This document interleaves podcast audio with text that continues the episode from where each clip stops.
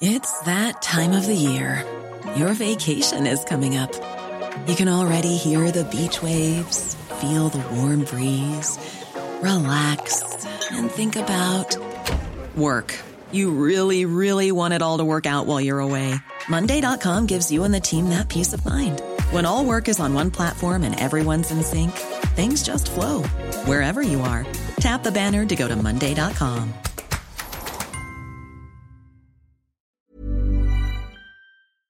Hello and welcome to the latest edition of the Political Party Podcast, this one featuring Conservative backbencher Jacob Rees-Mogg, uh, a man who's become something of a folk, ho- a folk hero in recent years, um, and a real antidote to what people might perceive to be machine politicians and um, the general state of politics. Jacob is someone who's resolutely himself, and a very deeply thoughtful man, a very philosophical man, and a man that you would expect to have a wide range of views, but who expresses himself so well that just listening to him speak is a is a is a real joy. He's a gentleman.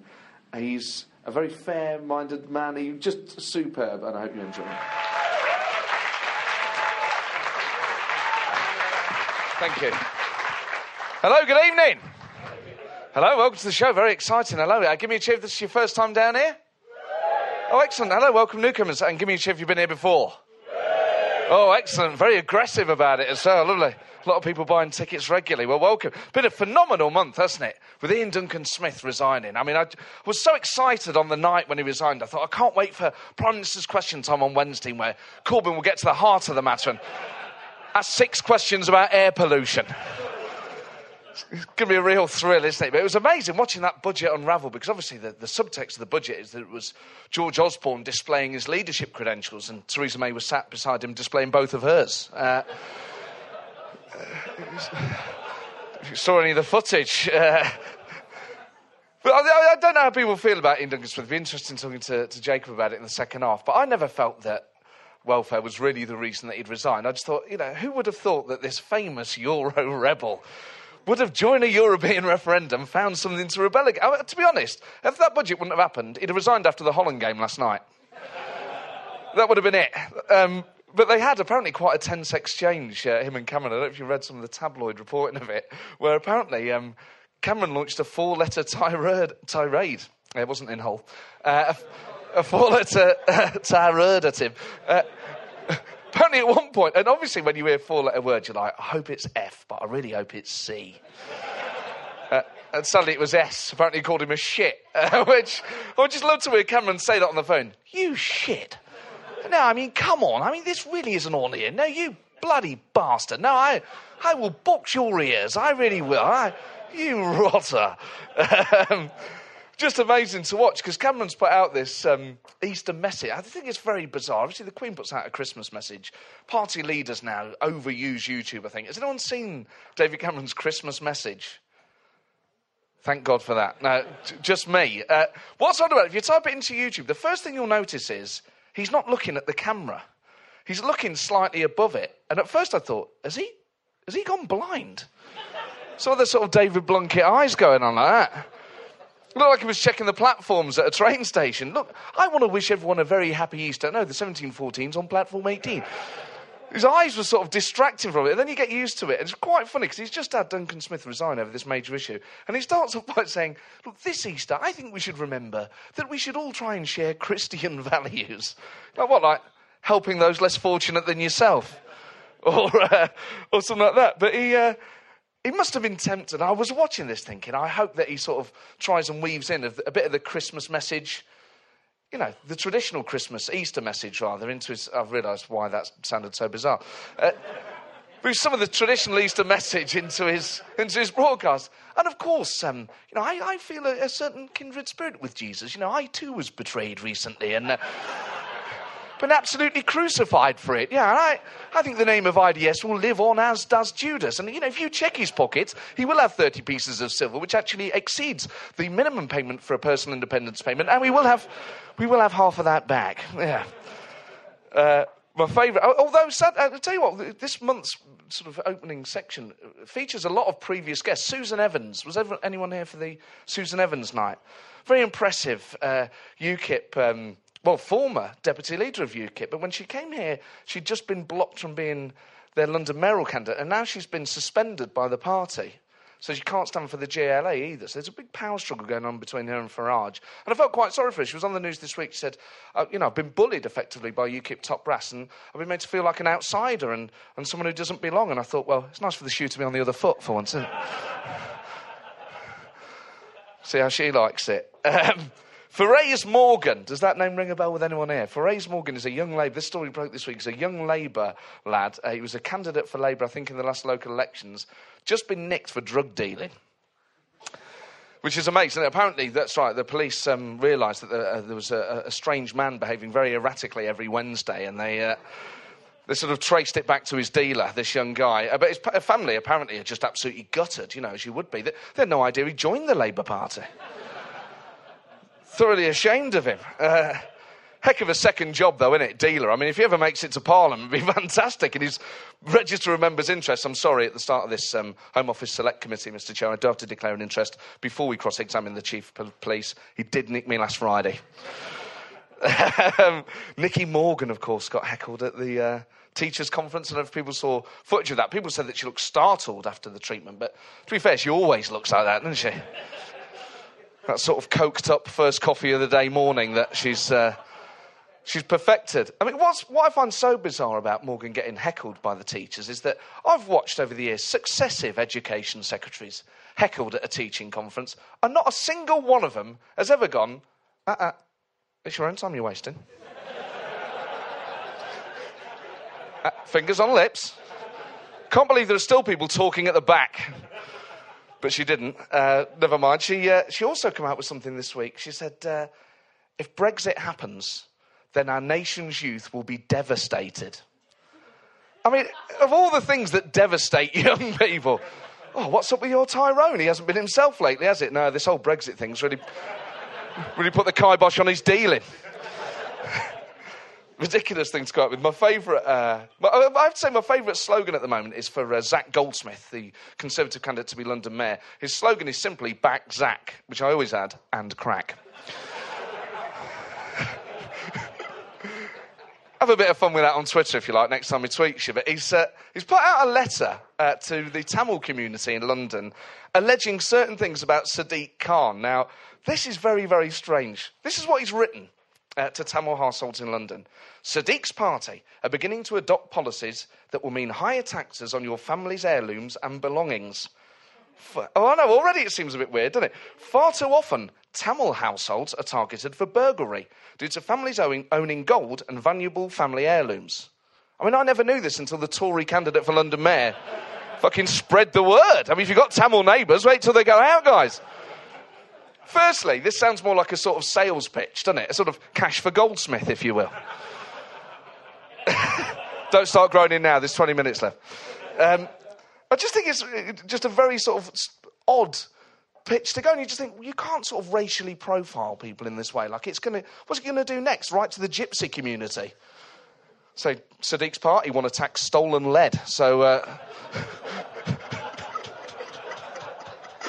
Make sure you hide it. Um, Tom Brake... Oh, there's another one. This is brilliant. So Tom Brake's a Lib Dem M P, right? There's only eight of them. You must know who he is. He's, uh, he's a Lib Dem M P, and he campaigned for something called Earth Hour a couple of weeks ago, and he did a big thing in the Sutton Guardian, his local paper, asking people to just turn off their lights for an hour, just simple, just to try and help the planet, right? He put out a statement saying if people could just turn off their lights and show their support for the future of this planet in any way on the nineteenth at eight thirty p m, we would all be very grateful. Now, he was setting himself up there because the Sutton Guardian waited outside his house uh, at half eight on the nineteenth, and all his lights were on, right? And they've gone to him about it, and he's put out a statement saying, yeah, I never said I was actually going to do it myself. Amazing. And the paper have written it up. But he said he wasn't able um, to turn off the lights at this particular time, but declined to elaborate why. I was shagging all right. She likes it with the light on now. Fuck up. He would not confirm whether he'd been watching rugby, which coincided with England winning the Six Nations. Fucking amazing. Yeah, what a hero. He deserves a round of applause. Um, another Lib Dem, who, I don't know if you saw this, Nick Clegg, uh, it's emerged in David Laws' book, um, From the Heart of Government, of course, David Laws, for about seven days. I mean, what a... What a wonderful memoir that's going to be. But apparently Nick Clegg uh, during their campaign to levy a five p tax on uh, shopping bags that we all now pay, launched this in a field in Glasgow that turned out to be a notorious dogging site. Which, I mean, it's one way to gauge opinion, isn't it? You know, what do you think, guys? five p tax on uh, on plastic bags? Yeah, one flash for yes, two flashes for no. Would have been incredible if they'd have actually... Imagine Nick Clegg turning up at this site while dogging was going on. That would have been amazing. All we're asking, guys, is that people just pay five p... At, oh, my God, that's disgusting. Is that Simon Danchuk? What's he doing here? Just incredible. Um, the E U referendum, of course, is the, is the sort of main story that's rumbling on. Are people excited by it? Apparently not. At a political night, people are already... Just give me a cheer if you're definitely going to vote in the referendum. OK, and if you don't mind, uh, give me a cheer if you'll vote to remain. And vote to leave. OK. Um, the big majority in terms of uh, remain, um, and very passionate as well, it seemed. That doesn't seem to be the sort of general polling coming out of the country, does it? Uh, of the remain people, give me a cheer if you're a Labour supporter. Conservative? Oh. That's changed things quite a lot. Liberal Democrat? Wow. And this is a room of, what, one hundred fifty? You're statistically overrepresented. But welcome along. Um, uh, there's a lot of scaremongering on both sides, aren't there, all this Project Fear stuff. And uh, Chris Grayling said that even if we do vote to leave, there will be ten years of uncertainty uh, that follow. The follow-up, of course, to twelve years a slave. Uh, so... Less good. Uh, but he's also come out and said um, it will take as long as World War Two to sort out the bureaucratic mess if we want to leave. And when did we start measuring time in terms of conflicts? Yeah, I know, my sofa's going to be delivered in fifteen days. I mean, it's half as time as the Greco-Turkish War of eighteen ninety-seven. I just, I just can't handle it. Um, David uh, Coburn. David Coburn is this uh, phenomenal UKIP. I think he's the leader of Scottish U K I P. He's certainly their only M E P up there. And he comes out with a lot of stuff, and he's been scaremongering about the uh, referendum. He said that if we leave uh, the... Um, no, if we stay in the E U, rather, if we stay in the E U, our kettles and our toasters um, won't work as well. Uh, he said that he bought a toaster recently, and it took longer to do his bread. And he said it must be some sort of Euro toaster because they're attacking the Great British Breakfast. Now... I looked into this, and what it is, is that the E U has put, apparently, some restrictions on high-voltage uh, appliances to save energy and for safety. But you can't, can't just look into every single E U directive and try and make it an attack on the Great British way of life. Have you heard they want to regulate mattress filling? I mean, it's an attack on the Great British bonk. It's incredible. Um, but actually, um, the best stuff that uh, Coburn's been coming out with lately isn't about Europe. Uh, it's on the thorny issue of gender. Now, most of us are, are clear... Um, what separates men from women, uh, anatomically. Uh, David Coburn, for some reason, has got involved in this. Uh, and, well, let me read you out his statement. When we talk about the ascent of man, it's not the ascent of a bunch of hairy blokes with male genitalia. It's about the whole lot of us. The long and short of it is that woman is man with a womb. A woman is a special kind of man that can produce children. He also then went on to say, I'm a feminist to my bootstraps, a month after calling Ruth Davidson a fat lesbian. Why is he getting involved in this? What, what? This just muddies the waters of the European debate, doesn't it? What is he on about? Right, guys, just to make it absolutely clear, OK? Men have cocks, women have fannies. That was a party political broadcast on behalf of the U K Independence Party. Bizarre campaign he's getting involved in. Um... The S N P, of course, have been... Uh, Nicola Sturgeon was in London just a few weeks ago uh, preaching to us about how to win a referendum, uh, which is, as far as I can see, relatively little experience in. But she said we shouldn't get involved in Project Fear and stuff like that, which is, you know, it's all fine, that type of thing, and we can learn lessons from both sides, but very rarely have we been so preached to by the defeated. If she was a football manager, she'd be insufferable. Yeah, we did. Um, we did lose three nil to Arsenal at the weekend, but their three goals effectively amounted to petty scaremongering about our defence. Sort of uh, appreciate. Um, And they're trying to make out as well that Scotland's more European than England. This is a, a sort of this is their way into a second Scottish independence referendum. If more people in Scotland vote to stay in the E U than people in England vote to stay in the E U, and you know what? In an odd way, Scotland is a bit more European uh, than England. You know, the, the food's a bit funny, the banknotes are weird, and it'd help if they spoke English. The latest uh, front, of course, on the uh, on the scaremongering front uh, in terms of Europe has been Easter eggs. Did everyone have a good Easter, by the way? I felt for a moment there like people really had had a bad time. Uh, I realise you're not used to me sort of interacting that way, but I hope you did have a good Easter, um, because if we stay in the E U, it may well be your last. Uh, according to Vote Leave, uh, who apparently put out a press release, no word of a lie, cost of a ten pound egg could be reduced by one pound twenty-eight if we leave the E U. Now, firstly, who is buying a ten pound Easter egg? You see, they're about a quid this year, aren't they? I've had about fifteen. It's amazing. I suppose if I bought fifteen of them, then I'd have saved about three quid. So maybe they got a point. Um, they put out this official statement at the weekend, Vote Leave.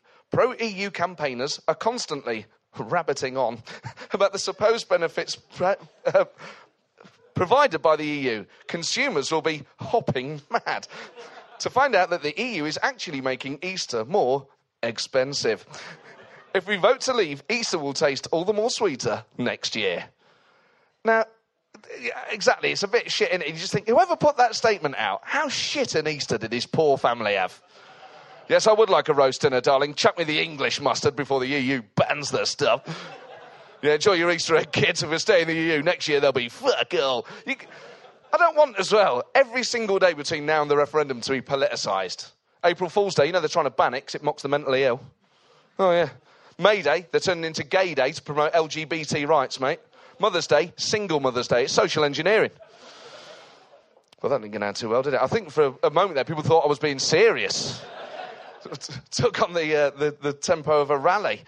Um, now, uh, there have been various lists published recently, uh, and uh, I think it's good that we just go through a couple of them. Vote Leave uh, produced a list of two hundred fifty business supporters of theirs, um... that supported Vote Leave and supported Brexit. Two of them immediately asked to be taken off. David Ross from Car Phone Warehouse and John Caldwell from Phones For You, two of the big players in the mobile phones market, apparently got very poor reception uh, because they're on Vodafone. Uh, oh, yeah, it had to be done. You'd have thought less of me had I not done it. Um, but I looked through the list, as I'm sure we all have done, to look at who else was on the list. Um, and these are some of the notable ones. That, uh, the first one that struck me, Arabella Arkwright from the Hatton Arms pub. It just sounds like bullshit, doesn't it? Oh, yeah, yeah, Mickey says, you know, Mickey, who plays the fruit, he'll vote Brexit and all. He hates the German bastards, yeah. Put us both down, love. Some notable names, Ian Brown and Brian May.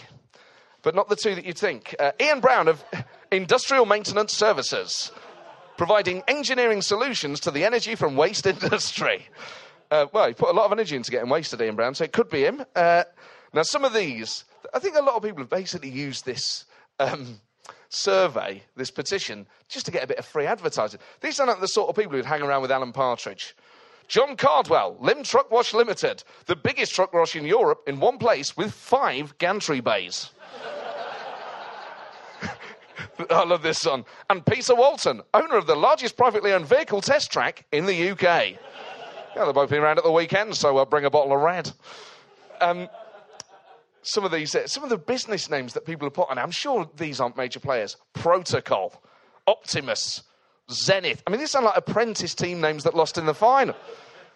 Alan Holsall from Silver Cross Limited, a pram manufacturer. Yeah, he's sick of being pushed around. Uh, John Mills from J M L, you know, the T V adver- T V shopping channel. Yeah, and apparently if you sign up after him, you now get a free garden claw. And my favourite, uh, Aslan Investments. Yeah, apparently uh, Mister Tumnus is voting Remain, so he, he wasn't included. Of course, the best list of the lot is uh, Corbyn's little list of his uh, of his supporters. Yeah, I've got, ah, yeah, yeah, yeah, well, I've been through it here. Um, now, for those of you that don't know, Jeremy Corbyn's office has divided Labour M Ps into five clear groups. Um Although, the, whether people should be in these particular groups or not, and whether they should have been... I mean, just from a purely political management thing, it's perfectly fine to list your M Ps. That's a sensible thing to do. But just in case it gets leaked, just call it A, B, C, D, E, and then you know what it means. Don't basically call them pricks, twats, arseholes and bastards. Effectively what these things mean, right? So the first one is core group. Uh, so they're the most supported group. There's nineteen people in there, in the core. Uh, Dennis Skinner, uh, Diane Abbott. Um, really should have her own sort of core group of her own, shouldn't you? Uh, John McDonnell. Uh, uh, what makes me laugh is Jeremy Corbyn is listed. Uh, such a rebel he is that they weren't even sure about how he felt about his own leadership. Core group plus, these are the next group up, so they're less, you know, they're the, the least hostile of people that don't support, including Keir Starmer, which can't, simply can't be true, and Tom Watson. Yeah, clever girl. He knows exactly what he's up to, doesn't he? Now, this is my favourite one, core group negative. Um, sounds more like a blood type. So, yeah, we've, we've run a test and you're core group negative. I, I, I won't worry about it, it's quite popular, actually, at the moment.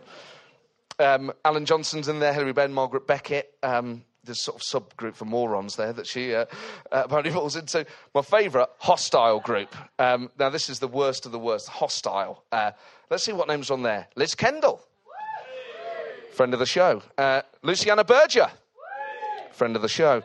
Uh, Stella Creasy. Whee! Friend of the show. John Woodcock. Whee! Friend of the show. Um, Now, some people are saying, John Woodcock's a nice guy. He's not that hostile, you know. He's, he's, a, he's a reasonable chap. Let's just check his Twitter feed and... see what they are. So I checked his Twitter feed uh, the day of this Prime Minister's Question Time. See if you can make out, actually, if he's shown his true colours here. He, he, he, fucking disaster. Worst week for Cameron since he came in, and that stupid fucking list makes us into a laughing stock. Um, Simon Danchuk's also on the hostile group. He's in his own little group called Hostile But Horny. Uh, he's in there. Uh, My favourite list, one you might not be aware of. I don't know if people go on a website called change dot org. Um, you shouldn't, really. Uh, but occasionally you see something about a poor dog and you sign it and then you get emailed all these other ones. And there's a, a, um, a big petition at the moment that people are tweeting and Facebooking called uh, Ban Cameron from the U K. Uh, it's got about thirty-five thousand signatures, right? So it really is a head of steam. I mean, that, that really will be in his face after winning a, a significant parliamentary majority. But... Uh, This is what the, the statement at the top of the uh, petition says. David Cameron presents a clear and present danger to the short, medium and long-term interests of the country. Just say the interests of the country, mate. That would cover it. Uh, the U K should issue a temporary ban on his return to the, at the conclusion of his holiday in Lanzarote. Now, obviously this is... Although, to be fair, the petition is addressed to Theresa May... She gets the, in the mood for a leadership bid. This could genuinely happen. But um, some of the quote, you know, people can leave these sort of like comments underneath feeling really righteous about themselves. William Nicol put, yeah, I wonder why the B B C isn't uh, covering this uh, petition. Yeah, it's because thirty-five thousand people is a lot to you, mate. That's a quiet night at Old Trafford. This is not a movement yet. Uh, Mark Woodward, yeah, obviously won't happen, but I'll sign it anyway as it's a brilliant way to tell the spam-faced blunder cunt that we hate him. Raising the level of debate on the internet. Lydia, Parri- Lydia Paris, and this is quite a common, uh, common comment, he's a danger to humanity. And pigs. Yeah, exactly, yeah, that's going there. Um, I love this one from Andrew Arnold. After the war criminal Tony Blair, friend of the show, um, David Cameron is the greatest danger to our country since Hitler. Right, so that's... If I get me right, this guy thinks it's Hitler, Blair, Cameron, and then what, ISIS? I don't know. Um, this one's not very nice. Ben Oakham says he's a traitor and a moon-faced Eton Ponce. Sounds like a sort of dessert. And this one, just very blunt, just says, he's a knob. Uh, it's by Mister Duncan Smith of Chingford and Wood Green. I-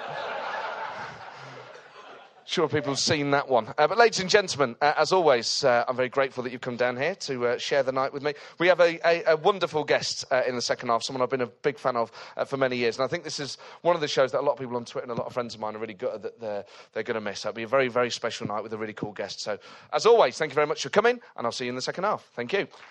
Thank you. Welcome back. Hello, everyone. I can see everyone. Hello. How are you? Have a good break? Excellent, excellent. Uh, well, ladies and gentlemen, um, I think, uh, firstly, I would say I think we've been very lucky uh, with the standard of the guests uh, that we've had here over the over the sort of three and so years uh, that I've been doing this show. And occasionally you book a guest that you actually think you're not going to get. Um, that could be true of all of them, to be quite honest. But um, I never thought, actually, that um, this evening's guest would agree to do it, um, because he's currently, I would say, such a star in, in British politics, and someone who's transcended uh, simple party affiliation. Of all the people that I've booked, um, so many friends of mine have been genuinely gutted that they couldn't be here tonight to witness um, someone who is, I think it's fair to say, very different uh, to a lot of the, I would say, sort of machine politicians that we're used to. Someone who's resolutely themselves uh, and is very entertaining and very enlightening as a result of it. Ladies and gentlemen, please give a massive welcome to Jacob Rees-Mogg. Thank you very much. Not at all, pleasure. Please have a seat. Thank you. Well, quite the reception there, Jacob. You're a very popular, uh, very popular man. In fact, um, The Times recently described you as um, posh totty. Is that... Well, there we go, yes. Um, the, the Times uh, has a certain family connection, so they tend to be quite nice about it. um, but there is... You, you, I suppose you're becoming a sex symbol. Is that something that you... I think that's inconceivable. it, it, You're being very kind, because I've come along, but I, I, I, I think I'm no Marilyn Monroe. No, but I think um, a lot of um, ladies, and uh, probably a few chaps as well, um, there's something quite um, beguiling about you, I think, that people find. Thank you. I, I will report back to my wife. In Thank you. But do you, do you have people sort of uh, approaching you in the street? Do you... What, what, unfortunately, not throwing eggs at me, by and large. Um, uh, occasionally people come up to me. I had, uh, certainly with the Brexit thing, people have been coming up and saying they hope that we get out of Europe, which I'm very pleased by. I was a bit disappointed by this audience. I'm sorry to say this so early on. Uh, the, the, the, the, the, response on the response on Brexit was very disappointing. So uh, I've got twenty minutes to have a go on that, I hope. In terms of out there in the country, how do you feel the campaign's going? Oh, on Brexit, it's very mm. encouraging. Um, uh, that... that uh, The... Yeah, not on the totty thing. yeah, no, that, that's probably more your area of expertise than mine.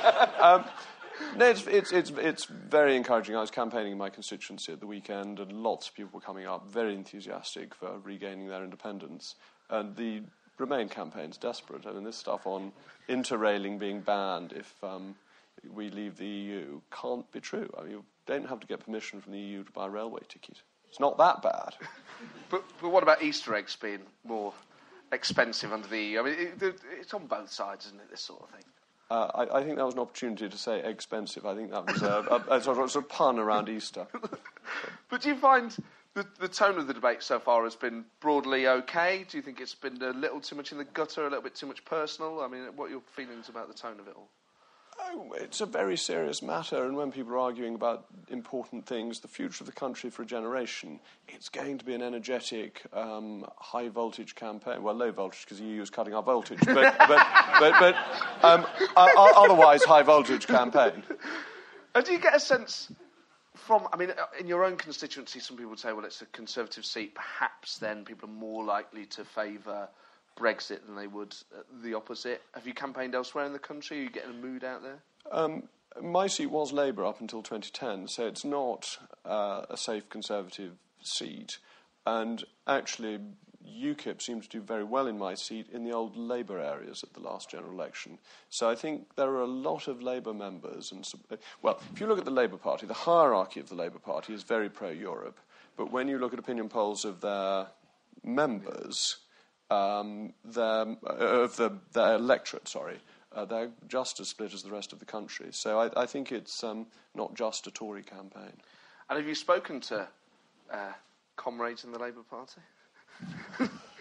Yes, there are some excellent uh, Brexit supporters uh, in the Labour Party, like um, Kate Hoey and so on. Because a lot of people think, that actually, you know, Corbyn in the past has been... anti-E U, as has John McDonnell, mm. and they simply don't want to rock the Labour boat too early on this referendum. I mean, have you ever had any dealings with Jeremy Corbyn? Have you ever sounded him out on the E U? No, I've never discussed the E U with Jeremy Corbyn. Um, I'm not sure he'd value my opinion. That's true of a lot of us. Um, we're kindred spirits in that regard.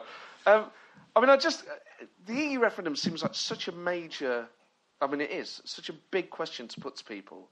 And I think all of us in this room, no matter what side we're on, certainly voting to leave is a, a, a step into the unknown. I mean, it might be a, a sort of known unknown, as uh, Rumsfeld might have it, but nevertheless, it's territory that in my lifetime we've never been in before. Um, what can you say to reassure me that if I do wake up on the morning of the twenty-fourth and vote to leave the E U, that you know, the world's not going to end and... The world will carry on spinning on its axis. Um, yeah. You will have a job uh, as much Do, as... Doing comedy? Yes, well, okay. I, I, I, I, I, that's not up to me, that's up to your audience. Um, oh, yeah, fair no, uh, there's, a, there, there's a treaty provision for leaving. It sets out a two-year period under Article fifty of the Treaty on the Functioning of the European Union. Uh, that can be followed through.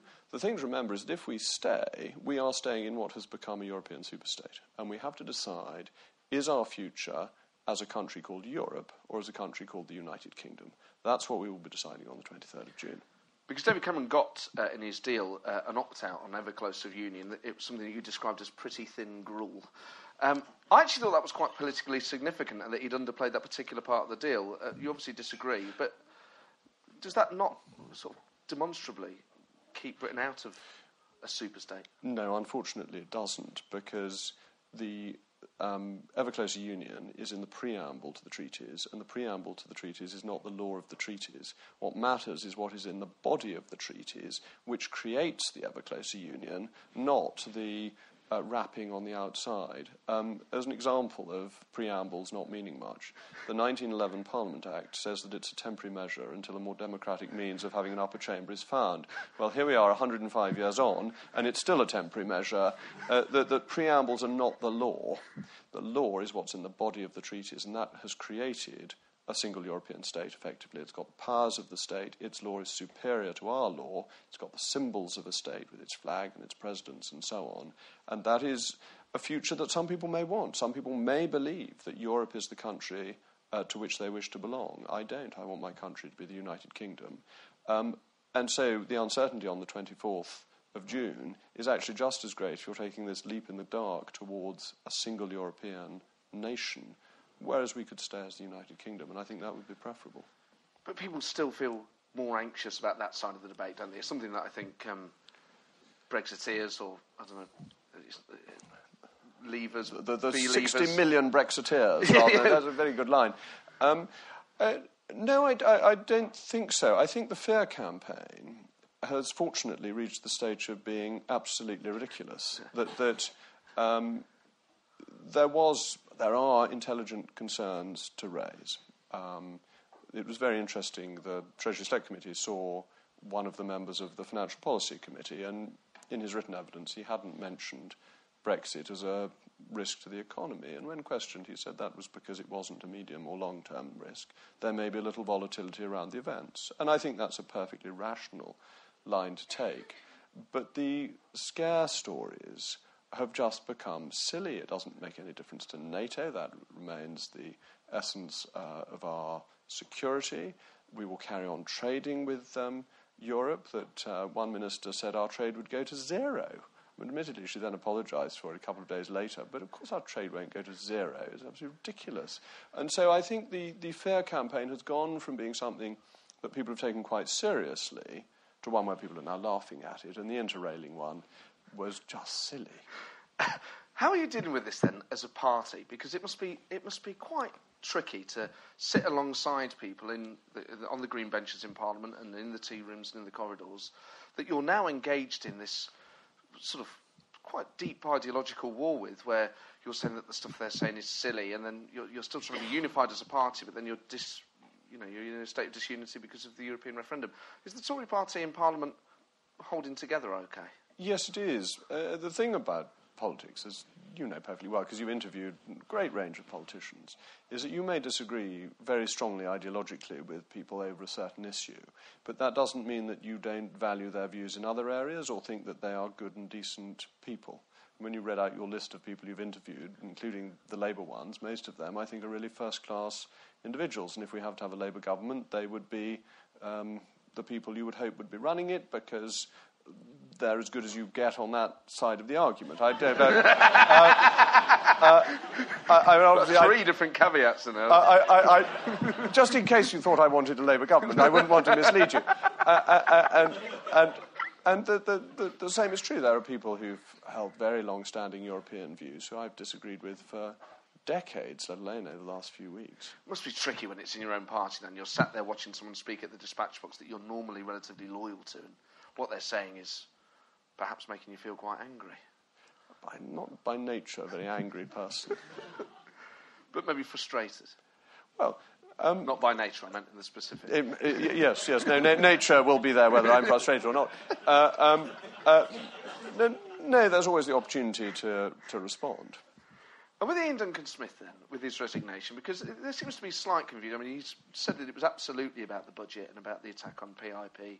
Other people have said it's in the context of the European referendum. I think it's hard not to see it in that context, or perhaps in some sort of Tory leadership Um, contest that would follow in his allegiance, perhaps against, more, not necessarily with Boris, but against George Osborne. What's your take on, on why he left? Um, I think it's very easy to understand why the narrative has come about around the E U, because Iain Duncan Smith has been anti-European Union all his political life. But I think he's a really very remarkable man.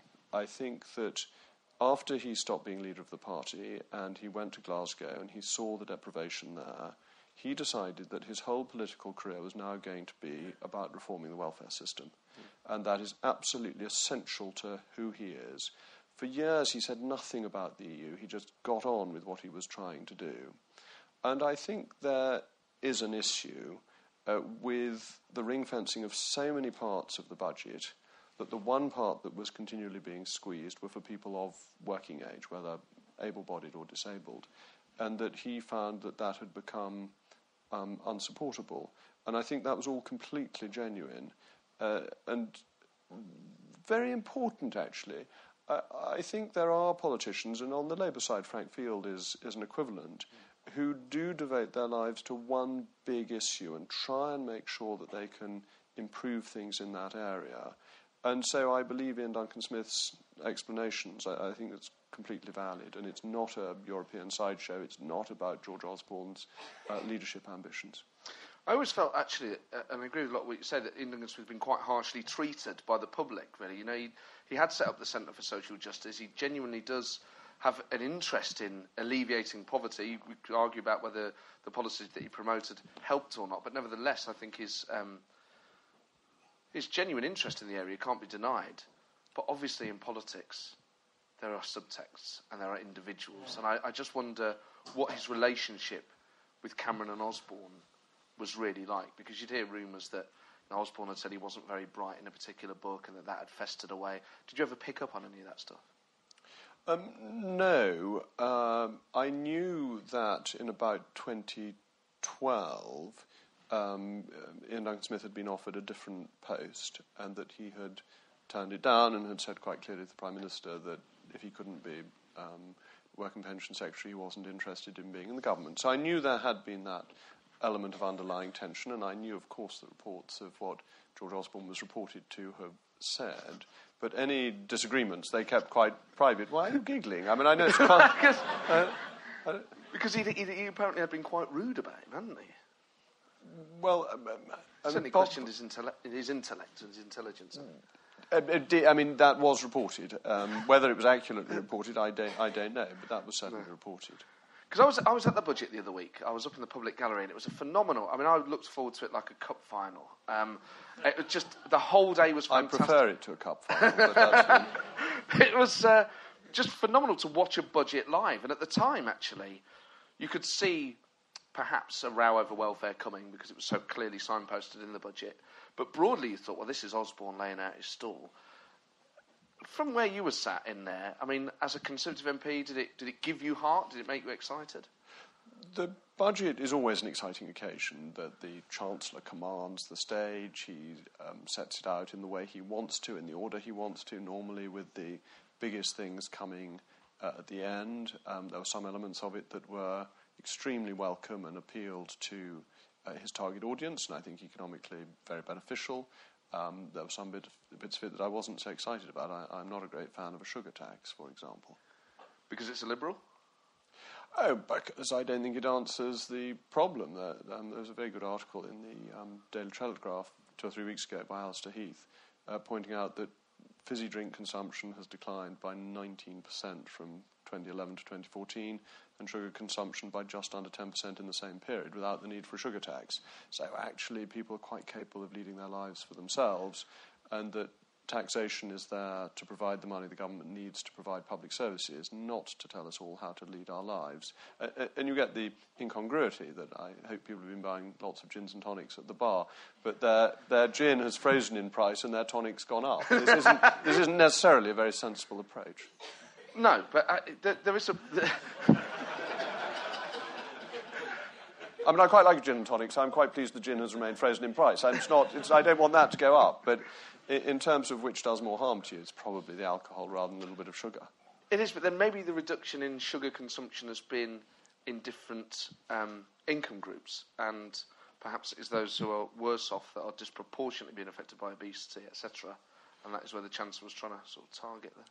Uh, but then there's not much logic in particularly targeting fizzy drinks and not targeting chocolate or other, other things that are just as high in sugar. Maybe, well, the th- it was the sort of thing that I thought was a classic sort of centre ground policy. I thought it was a bit of a, a daring... It, you know what, Gordon, uh, George Osborne reminds me so much of Gordon Brown, because he'll, even the way he structures his budgets, he sets out the big themes, and then he'll do right at the end these big announcements on the themes that he's outlined, and then there'll be some sort of just bizarre announcement out of nowhere, and it was the sugar tax. It was, holy shit, no one saw this coming. And it felt, purely because it was a surprise, therefore it was good. And these reasons sounded fairly logical. I mean, if it stops people consuming a lot of sugar, is that not a good thing? I don't think it's the government's job. I think that if people want to have a bit of sugar, that's up to them. And if they what, get a bit hyperactive kids, morbidly obese, falling on each other out of trees because they're they, they have the, the too yeah, fat uh, to get up there. They have some yeah, Doctor Yeah. Pepper. They get up there, then they fall. I don't know. I've turned into Boris Johnson. Are they falling out of trees? yes, yes. I, I, I don't find this is a great problem as I walk across Saint James's Park with children falling out of trees on my head. I, I, I, I, I, I think if it were, you might need to implement other measures. Yeah, Saint James's Park it, it's very different to a lot of the parks um, around. Um, uh, I, I, it's just interesting, isn't it? Finds it because a lot of people on the left were against it, and they said that this is, uh, you know, this is an attack on poor people. It's an indirect tax on those uh, on the lowest incomes. Um, a lot of people, you know, from the Conservative side, say it's simply not the government's job to be doing stuff like this. I mean, in terms of the health of the nation, how far should the government go, do you think? It's a very interesting question, because taxes on uh, fizzy drinks and indeed on cigarettes are aggressive taxes. They do fall more proportionately on the poorest in society than on the richest.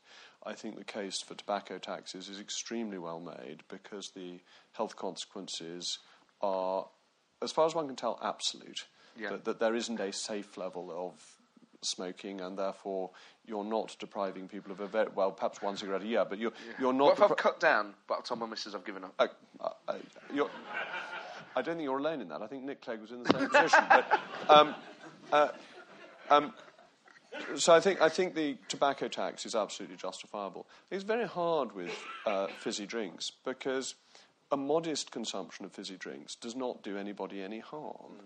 Uh, vast imbibing of it may make them a bit podgy, but uh, uh, I'm not sure that's the job of the government to stop. I mean, this is, in terms then of, of, of where you would sit or stand on the Conservative wing, are you sort of at the slight sort of libertarian end, would you say? Um, liberal rather than libertarian. Uh, I broadly believe people should be allowed to get on with their own lives as far as possible, that the state should only intervene where it needs to.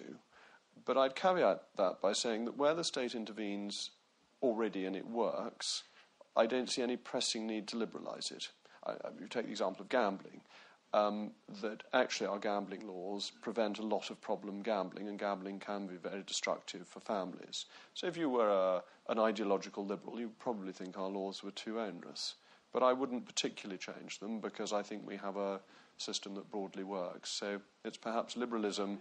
Um, uh, uh, tempered with a little Toryism, which is the sort of great heart, really, of the of the Conservative Party. Certainly in my lifetime, I thought I could hear someone's.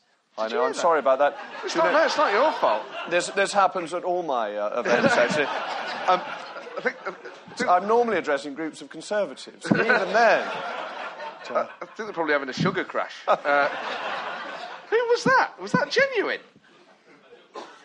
That's okay. Holy shit. Who is it? Uh, so it's, it's all right, I can't see you. The lights are so bright, so, so you're safe. Uh, are, you, are you okay? Do you need...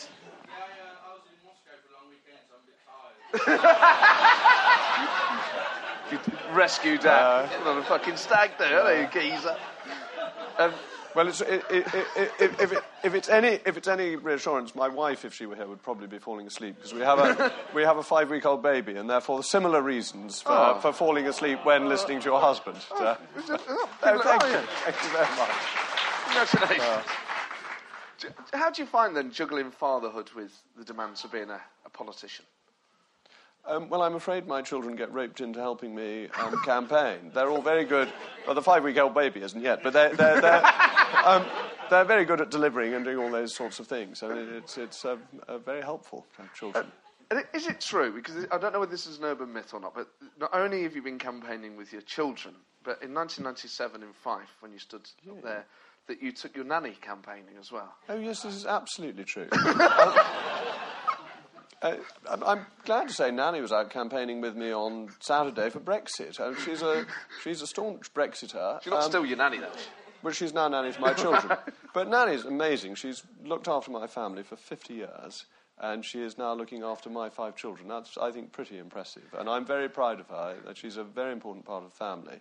Um, and all my family have supported me in my various elections, um, which I'm very fortunate about. And it, it, so in nineteen ninety-seven, which must have been a very difficult election standing for a Conservative anywhere in the country, you're standing in Scotland um, with the, the most English of all English accents and your nanny. I mean, how did that... How did that... how did that sort of go down up there? Uh, the people in Central Fife were absolutely charming. Um, uh, uh, they really... I'm not... Do you know, I'm not being sarcastic and I'm not being political about this. Um, most of them laughed when I knocked on the door and said they didn't realise the Tories normally stood in this seat. And that, that, therefore, that I was bothering seemed to go down tolerably well, but it didn't increase their chances of voting for me. I mean, it, it, it was a really interesting experience, and it shows the um, fundamental good nature of the British electorate, actually, uh, that they expect people to go around and knock on their door during election campaign and ask for their vote, uh, even if there is no chance of them receiving it. What was it? Uh, obviously, you, your father was a was a major figure in journalism and, and a member of the House of Lords, and uh, some of his articles I enjoyed reading when I was first getting involved in politics. Um, do you? Is it fair to say that you get your politics from your father, or do you differ from him at all? Do you think politically? Oh, my father was very influential in my political uh, views, um, and we were very close in our, our political views. Um, uh, in I mean, there were some disagreements over the years. Um, I was more Eurosceptic than he was uh, when I was uh, younger, but by the time he died, we were just as Eurosceptic as each other. So um, uh, I'm not having a séance. Uh, I, I know. I, I know. I there's been a, over there was. Uh, there's, there's been a lot of speculation about the views of dead people in the um, Brexit campaign. So I'm not going to say what my father would have done, because how can I know for certain? Um, but no, no, he was a very important influence on my political uh, development. And in terms of getting into politics relatively young, how old would you say you were when you first started perhaps thinking politically in any to any degree? It's a very hard question to, to know the answer to, because um, politics was the standard conversation of the Rees-Mogg family dinner. I mean, that, that um, my father was so heavily involved, a lot of our visitors were political uh, figures. Um, Uh, my brother's godmother is Shirley Williams. My godfather was Norman St John Seaver. So there, there, there was a lot of political uh, happenings within the family. And so really it was always being discussed. And then at what age do you start to think about your own political views, do you think? Is that uh, sort of secondary school age? Um, probably a bit earlier, actually. I became a great fan of Margaret Thatcher. Uh, um, It's not going down very well with this audience. I, so I'm surprised. Um, uh, um, and, and so... But I... I became a great fan of hers before I knew very much about what she was doing. Um, and then she won the Falklands, and I thought she walked on water. And that, uh, by which time I was about twelve. Uh, and so as I got older, I knew more of what she was doing and became even more of an admirer, which will go down even better with. So, uh, and then at what point do you join the party? I mean, how old... How old I joined the party quite young. Um, I joined the party, I think, at about twelve. Um, and amazing. I was too young to join the Young Conservatives. You couldn't join the Young Conservatives until you were sixteen, so I had to join the proper party. Rather than the... yeah. I think the same applied to William Pitt when he was, uh, when he was knocking about. Because I, I'm always fascinated by people who are, who are political young. Um, Because I joined the Labour Party when I was fifteen, and I, I joined the Socialist Worker Party when I was fourteen, and left when I was fourteen in one week. Um, so you're a secret Corbynista? Oh, absolutely not. No, no, no. I, I, I drifted right very young. Um, but I, I'm always interested, because I remember the nineteen ninety-two election, as a, and I remember John Major handing, uh, sorry, Thatcher handing over to Major in nineteen ninety. So I must have only been seven when that happened. I was sort of being very aware of stuff that was going on. And I don't know whether it's a, a sort of character trait of... Just some people, obviously, you, your father was a major influence, but I'm always interested in people who, I suppose, have that in common with me, is that what, what the hell is it that makes a seven-year-old boy want to put a sticker in his window for a political party, or write to an M P, or write to a Prime Minister? Those those sort of... I guess there's something... Well, I'm now interviewing myself. Um, it, it's much more interesting, so carry on. Well, I think there's something... Uh, There's something exciting about the idea that, firstly, you have power to sort of change something, and then that you might actually like the people that are in charge. And I think those two things as a kid were quite um, intoxicating. The idea that you could vote for someone and you liked them, they do stuff that you agreed with. I can't believe more people aren't excited about it, even now. Um, I mean, do you find... In your local constituency party, do you have lots of young members? Are, are people more excited by politics now? No, uh, we've got very few young members.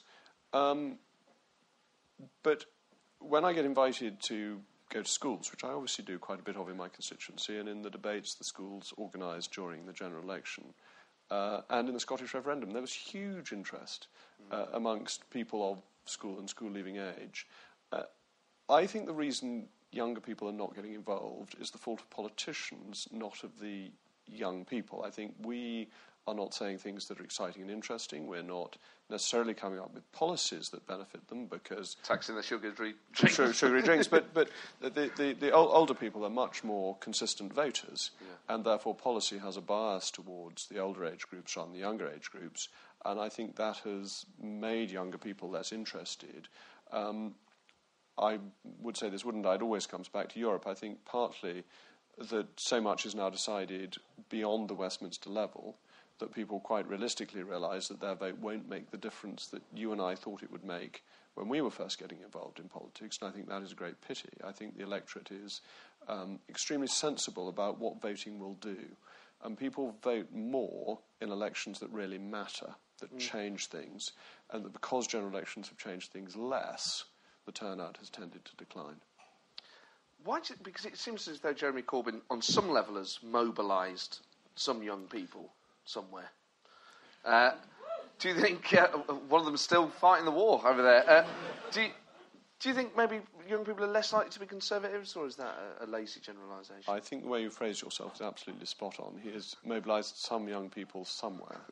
And that, out of a very small electorate, seemed to be a very large number. But um, somebody said he'd managed to find all two hundred thousand socialists in the country and get them to vote for him, and th but that's it. uh, and of those, about half were young.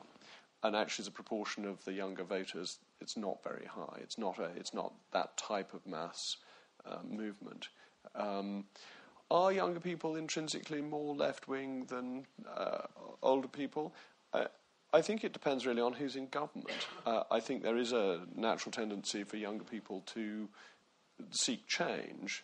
And so the thing that makes the Tories popular with the young is when we're in opposition for a long time. But I'd rather be in government than um, enormously popular with the young if the choice were as straightforward as that. I'm happy for Jeremy Corbyn to be very popular with the young and permanently in opposition. An eminently achievable wish, I think. Um, do you...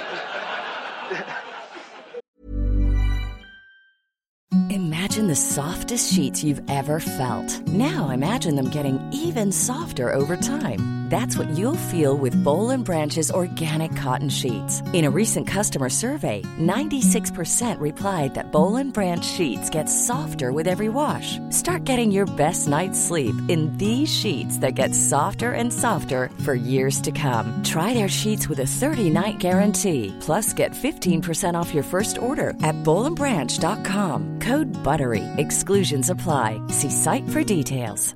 Ryan Reynolds here from Mint Mobile. With the price of just about everything going up during inflation, we thought we'd bring our prices down. So to help us, we brought in a reverse auctioneer, which is apparently a thing. Mint Mobile Unlimited Premium Wireless. How to get thirty, thirty, how to get thirty, how to get twenty, twenty, twenty, how to get twenty, twenty, how to get fifteen, fifteen, fifteen, fifteen, just fifteen bucks a month? Sold! Give it a try at mintmobile.com slash switch. forty-five dollars up front for three months plus taxes and fees. Promo rate for new customers for limited time. Unlimited more than forty gigabytes per month. Slows full terms at mint mobile dot com. Watch Corbyn from across the dispatch box. So, yeah, what was your assessment of him as a as an opposition leader? Um, when I, I'm going to be nice about Mister Corbyn. Uh, um, when he was on the back benches, he was extremely impressive because he stood up for issues that other people weren't talking about, and he argued them very passionately. And there is a place for M Ps like that. I, I think the greatest of them in my sort of political memory was Tam Dial, mm. who would happily take on unpopular causes and would make sure that they were looked into and, and people took them seriously. And that's a very important role. Uh, as leader of the opposition, um, he doesn't necessarily have the range that makes him effective at Prime Minister's questions, that his focus seems to be too narrow, and that this is very noble in its way, because what he's talking about, you mentioned in your first half, air quality, rather than all the difficulties that the government was facing. Air quality is undoubtedly important, and nitrous oxides are killing people. Actually, I can blame the European Union again. So I have a quick jibe at them. But that that wasn't the occasion for it. He needed to be holding the Prime Minister to account on a on a broader canvas, and that bit he is not not doing. And it may be he doesn't want to do it, or it may be simply that it's beyond his range, and that I don't know. Is there, because there's a lot of talk amongst, I would say, the political class that um, no matter who you support, a government needs a strong opposition for the sake of the country and actually for the sake of the government. Is that a view that is held widely on Conservative benches, do you think? Yes, I think it is. I think most people recognise that a strong opposition is actually good for government. And the opposition that we're getting in the House of Commons at the moment is more from the Scottish National Party rather than from the Labour Party. What's your relationship with them like? Because I've I've, I've got to know a, a few S N P M Ps, and they they're quite fond of you. Do you know, I think the S N P and the House of Commons are absolutely brilliant. I, I, I, I'm full of admiration for them. They turn up. They did. well, well, it's quite it's quite helpful. If you look if you look at uh, you know you you look at the Labour benches on a quiet afternoon, and they're pretty empty, and the S N P are there in bigger numbers.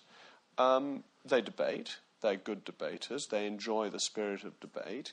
They take Parliament seriously. They think it can do things. They use Parliament uh, effectively. Um, I think they made a real and important contribution to the quality uh, of parliamentary life. And a lot of them are very nice, interesting people. Well, I think there's a sort of, there seems to be a, a mutual respect between between you and them it, it, for people that, and I think it, it's partly the reasons you outlined, but also a genuine belief in Parliament as a as a vital tool for holding the government to account, and that's something that they're very good at. It's also something you're very good at. I mean, some people would say that um, you're not the most loyal M P, and that you, all the all the characters that you found so laudable about Tam Dial and S N P M Ps that you, you embody yourself, and you're not afraid to speak your mind, but do it in a respectful way. I mean, is that a position you're comfortable with? I, I'm, I am broadly very loyal to the leadership of the Conservative Party, and in the overwhelming majority of votes, I vote with the Conservative Party. But I think my job as a Member of Parliament is to hold the government to account and represent my constituents. And if on something of particular importance I think the government is going in the wrong direction, it is my job to hold the government to account regardless of the fact that I sit on the same benches. And I've tended to focus on constitutional and European issues, because if you change the constitution, it is very rare that you change it back again. Mm. If you have a... Sh- I'll, I'll vote with the government on the sugar tax. I think the sugar tax is balmy, in case we hadn't got that message earlier. But I'll vote with the government because a new government can reverse the sugar tax, and it's it's the ordinary run-of-the-mill political decision that the government has the right to expect my support for. I was elected as a Conservative. I wasn't elected because the people of North East Somerset thought it'd be fun to have Jacob Rees-Mogg. I, I, I, Some I, of them I, I, I, I, well, members of my immediate family, but um, uh, the more charitable ones. But, but um, uh, I know that I'm elected because of the badge that I wear at an election, and therefore I ought routinely to support the government. I think constitutional and European issues are different because they're permanent. If we agree to do something and it becomes a European law, that can't then be reversed by a vote of the British Parliament. So what relationship do you have with the whips then? Do they come up to you and say, come on, Jacob, for crying out loud, drop it, mate? No. Um, I have a very friendly relationship with the whip. Um, uh, th- th- everybody has an individual whip who... Um, uh, they speak to, and um, mine is Gavin Barwell, who's somebody I've known a long time, extremely intelligent, capable uh, politician. Um, he knows that most of the time I will be supporting the government, that I am almost invariably there to vote. I'm not sort of wandering off uh, um, um, doing other things. I think that when Parliament's sitting, it's my job to be there. Um, but if it's an issue...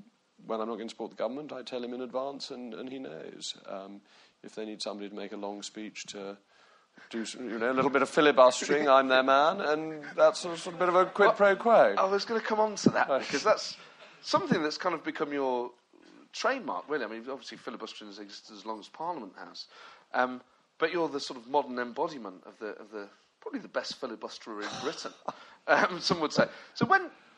the whips, I presume, come to you and say, look, we need you to talk this bill out. Just talk for as long as possible. What's the longest filibuster you've been involved in? Do you know? I do, yes. How long was that? Um, altogether, though, we had some divisions in between and various other distractions.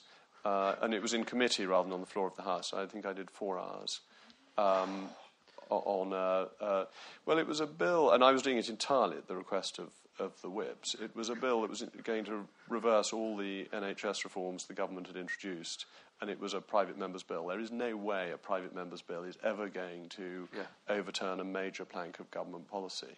Um, but uh, David Nuttall had done, I think, on the same bill, two hours merely on whether we should sit on a Wednesday or a Thursday afternoon. Um, How so, did you make that last for two hours? I mean, actually, Thursdays are... No, they're not. No, Wednesdays...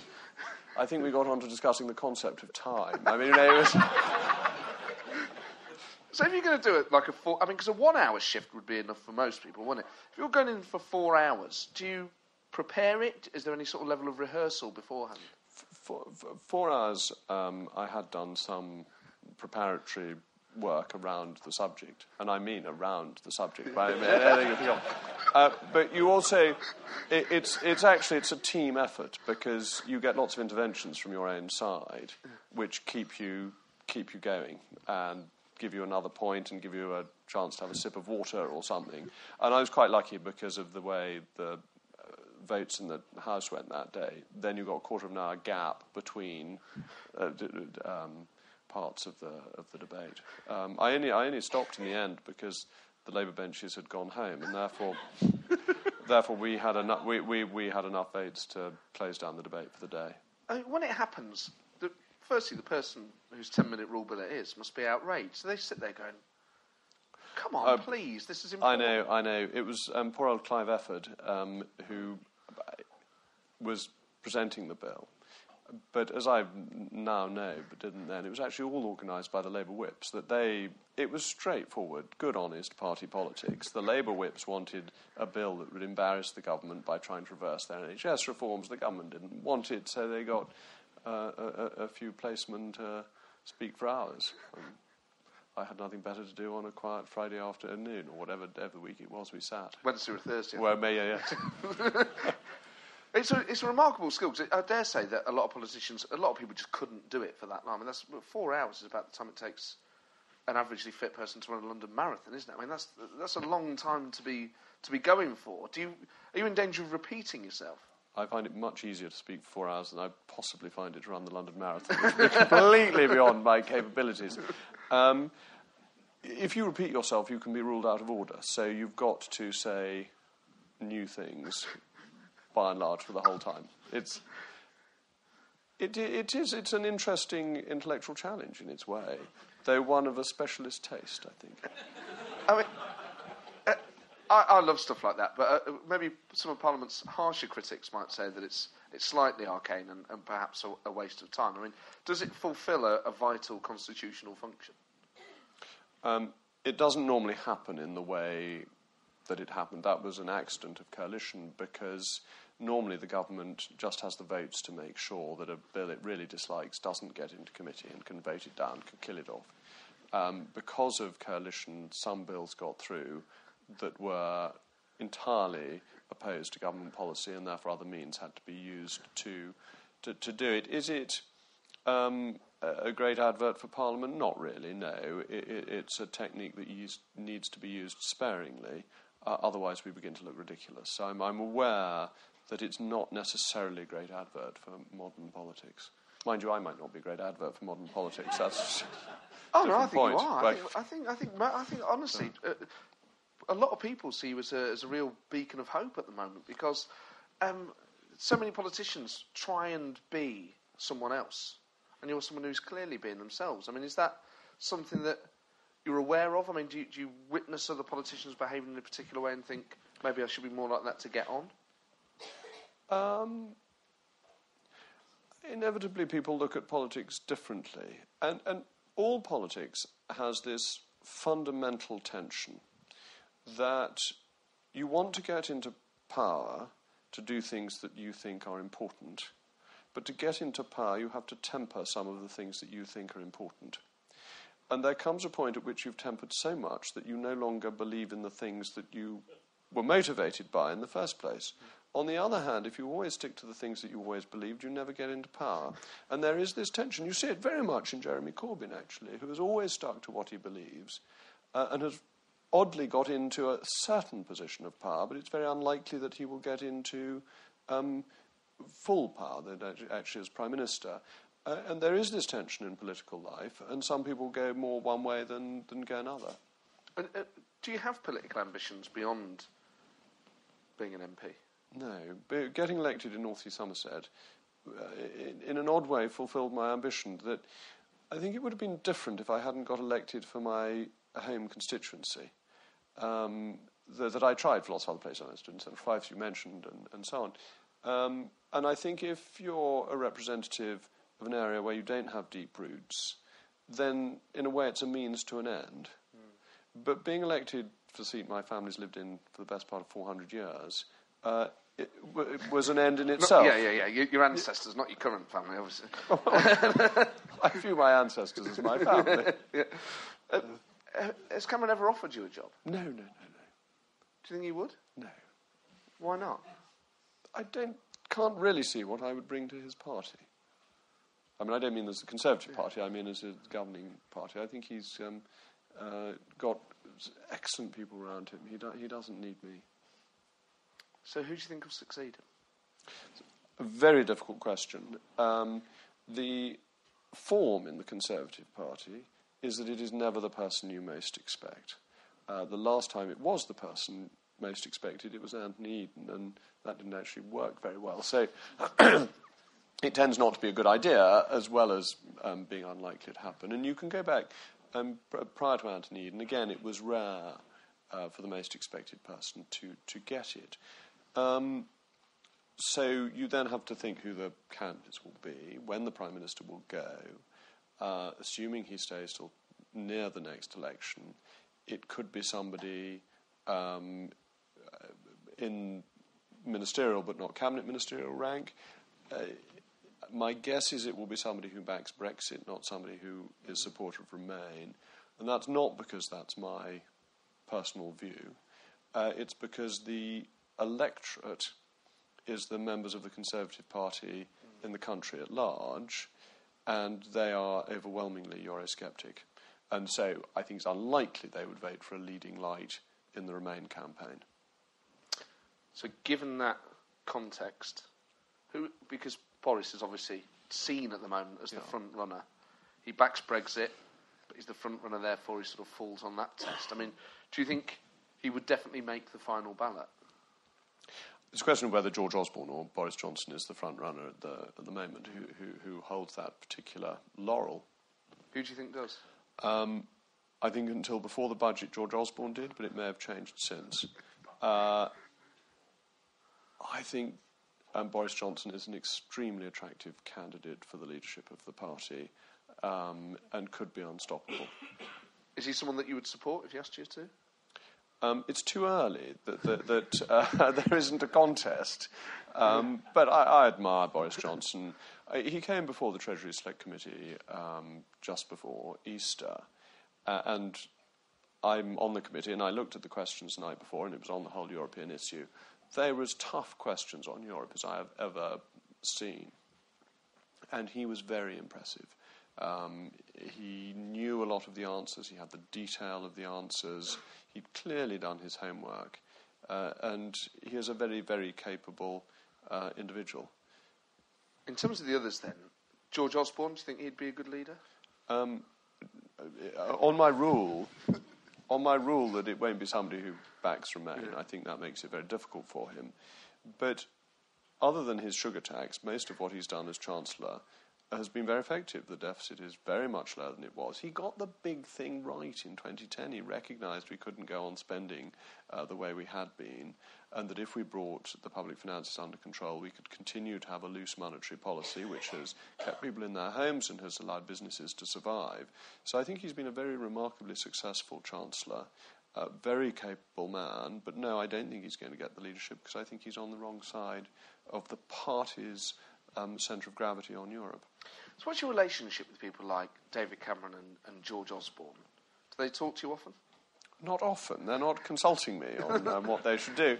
They, they've always been, both of them have always been extremely cordial and polite on the occasions when we meet. I've had very friendly conversations with them, but not many. Um, you know, I'm not, I'm not a, a regular popping in and out of Downing Street. No, but I just, uh, it's interesting to, to know, firstly, what leaders' relationship is, is like with their backbenchers. You know, a lot of uh, Labour M Ps always talk very warmly about Tony Blair, even if they disagreed with him. Does does David Cameron have a similar relationship with Conservative backbenchers? Um, and Prime Ministers are very busy, so I don't expect to be talking to him all the time. But yes, I've always had the friendliest relations uh, with the Prime Minister, to the extent that I have relations. I mean, I don't want to, people to think that I'm chatting the whole time. I'm not. No. Um, but when I uh, run into him, and he's very good at inviting backbench M Ps to Downing Street for events, uh, he has great charm and very good manners, and therefore I've always found that it's been perfectly um, possible to have a very civil conversation with him, uh, e- even if I've just voted against something that the government's been doing. It's... Um, And is, is agitation in the air on the Conservative benches? Because uh, the Prime Minister's question time last week was superb when he had the list and he was having a pop at Corbyn, and he rightfully ended by saying, and I thought I had problems. Um, acknowledging the fact that he's leading a divided party now as a result of this referendum, are people perhaps more open to the fact, do you think, on the backbenches that he might leave sooner rather than later? Well, he said he was going to leave. Uh, he set a date for it. Uh, before the election, and that was very sensible um, in being clear with the electorate, which I'm in favour of people being, and setting a timetable. And Margaret Thatcher got herself into trouble when she said she would go on and on and on. There, mm. in, in a way, it's one of those questions that is very hard to answer well. If you say you're going to go, then everybody starts speculating about who your successor will be. If you say you're going to go on and on, everybody thinks you've um, uh, gone too far. And, and so I think he was on balance right to do that, but that has led to speculation about his position irrespective of the Brexit vote. I think come the twenty-fourth of June, all of this will calm down. After all, it is David Cameron who put in the manifesto that we'd have a referendum, will give us the chance to have the vote, and I hope the vote will settle the issue. But then you've got Iain Duncan Smith's resign. I mean, do you think we'll see any more cabinet resignations before referendum day? I wouldn't have predicted there would have been one, so I... I doubt there will be another, but, you know, we get home tonight and switch on the news and find there has been. The, the, the, the thing is that startling political events never happen when they've just been predicted. When they've been predicted, they seem then to play out over a much longer time frame. All, all the shocks that come out uh, tend to be genuine shocks. In terms of London then, uh, Zach Goldsmith's the, the Conservative candidate. It feels like he's less of a strong candidate than Boris was, and that as a result Labour are perhaps in a stronger position than people might have predicted under a Corbyn leadership. It's Sadiq feels, perhaps instinctively, more like a, a strong candidate to Zach. I mean, do you think Zach can win in London? Oh, yes, I think Zach can win, and I think Zach will win. Um, uh, I think he will win because if you look at the mayoral contests, they've been won by the more charismatic figure. And I think Zach is more charismatic than Sadiq by quite a margin. Though, can I say a nice word about Sadiq? Absolutely. Who, who, who did me a singular kindness, actually, when I was a newly elected M P. Um, it was the first time I voted against the government, and he was and is a very senior Labour Party figure. And he took the trouble to come up to me and say, did I actually know I was voting against the government? Because... um, But, but no, because when you are a, a new M P, it's quite confusing sometimes as to which lobby you're meant to be in. And it was an incredibly generous thing to do to save an opposition politician from making a fool of himself in his first couple of months in Parliament. And I just thought that showed uh, a, a fundamentally good nature. Um, I still think he's going to lose the mayoralty of London, but, um, but I think he's, he's a good egg. Yeah, I mean, uh, I like them both. Um, but I, just in terms of how they come across, I think Sadiq has sort of more of a steel about him. I, I think Zach has a tendency to sort of think out loud, and maybe that could be seen as charming, but in terms of putting someone in charge of a major economy in London is, it might be, it just feels a little bit weak. Oh, no, I think I think um, Zach is titanium-plated, if you want, you know, um, and, and has proper backbone. I, I, I think if, if he didn't, he... he wouldn't have come out for Brexit. I think that fr- from his point of view in his election, Brexit is a sideshow, um, but it's always been something he's felt very strongly, and he's had the courage of his convictions. He is a man who believes in what he says and doesn't mind um, going against the trend. That uh, he was, uh, in the last Parliament, very outspoken on the issue uh, of recall of useless M Ps. Well, I happen to think he's absolutely right. I... I, I Um, I think the electorate would use this power if given it wisely. I, don't, I, I trust the voters not to be pushed about by um, party political tricks. Uh, but Zach didn't necessarily make friends by arguing this case. But nonetheless, he put it, and he put it very powerfully. So I think he's got backbone. I think he's very, very capable. He is incredibly nice. I mean, a very charming man. And I think he comes across very well to the electorate. He, he's also... very much his own person. He is not a machine uh, politician, and I think that's attractive. It's something you, you have in common, I suppose, the pair of you. I think we both tend to speak uh, our, our minds, yes. Uh, but I take that as a very flattering co- comparison, oh, no, but it is, because I'm, I'm an admirer of his. Um, in terms of parliamentary life, then, you, you seem to just immediately sort of... Slot, I mean, it's been six years since you first elected, but it felt as if though you immediately started in, and uh, what I find... Um, really funny is, if you sort of Google image search Jacob Rees-Mogg in Parliament, uh, various pictures of you in Parliament, not just stood up or sat down, but sort of fully reclined almost. So you're very, very comfortable there. I mean, I know that the speakers are in the back of the, the chairs, but you seem to sort of really spread out. Yes. Well, I sometimes sitting there for a very long time, and, and I have some sympathy with the gentleman over there sometimes. Your eyelids get a bit heavy. They, uh, uh, actually, actually, where... where under those circumstances, I do always leave the chamber. I, I, I'm not sure one should be seen dozing off during people's speeches, except um, I think Churchill used to do it sometimes for theatrical effect. But um, uh, no, I, if you're going to be sitting there for some time, you might as well be comfortable. Um, no, I totally agree. It's, it's, I think it's good to see politicians who enjoy being there, because there's a whole anti-politics mood at the moment. And I don't know if you'd agree with this, but I think there's a danger with... too many politicians talking politics as a thing down, and it seems like a sort of easy win for a politician to stand in front of a crowd and, and say how awful politics is and how it has to change. And I think people would agree with some of that. But equally, I think it's more reassuring to see politicians that say, this is great. I'm going to I'm gonna have a little lie down while I'm there. I think I take your broader point rather than the narrow one.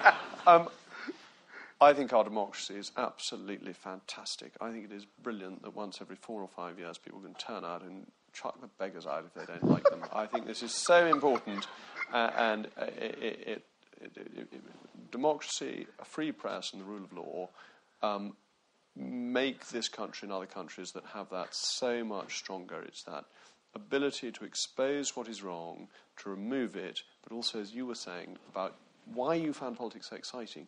You can vote for the people you really like. You can say, I think the country can be changed for the better if I vote for so-and-so. And that's a great power to have.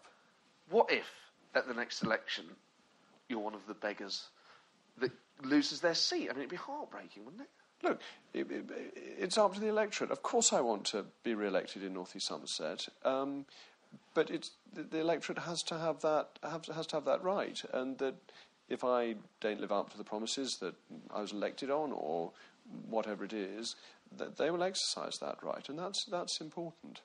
In terms of being in Parliament, um, it's nice to hear you talk about Sadiq Khan in such a way, and S N P M Ps.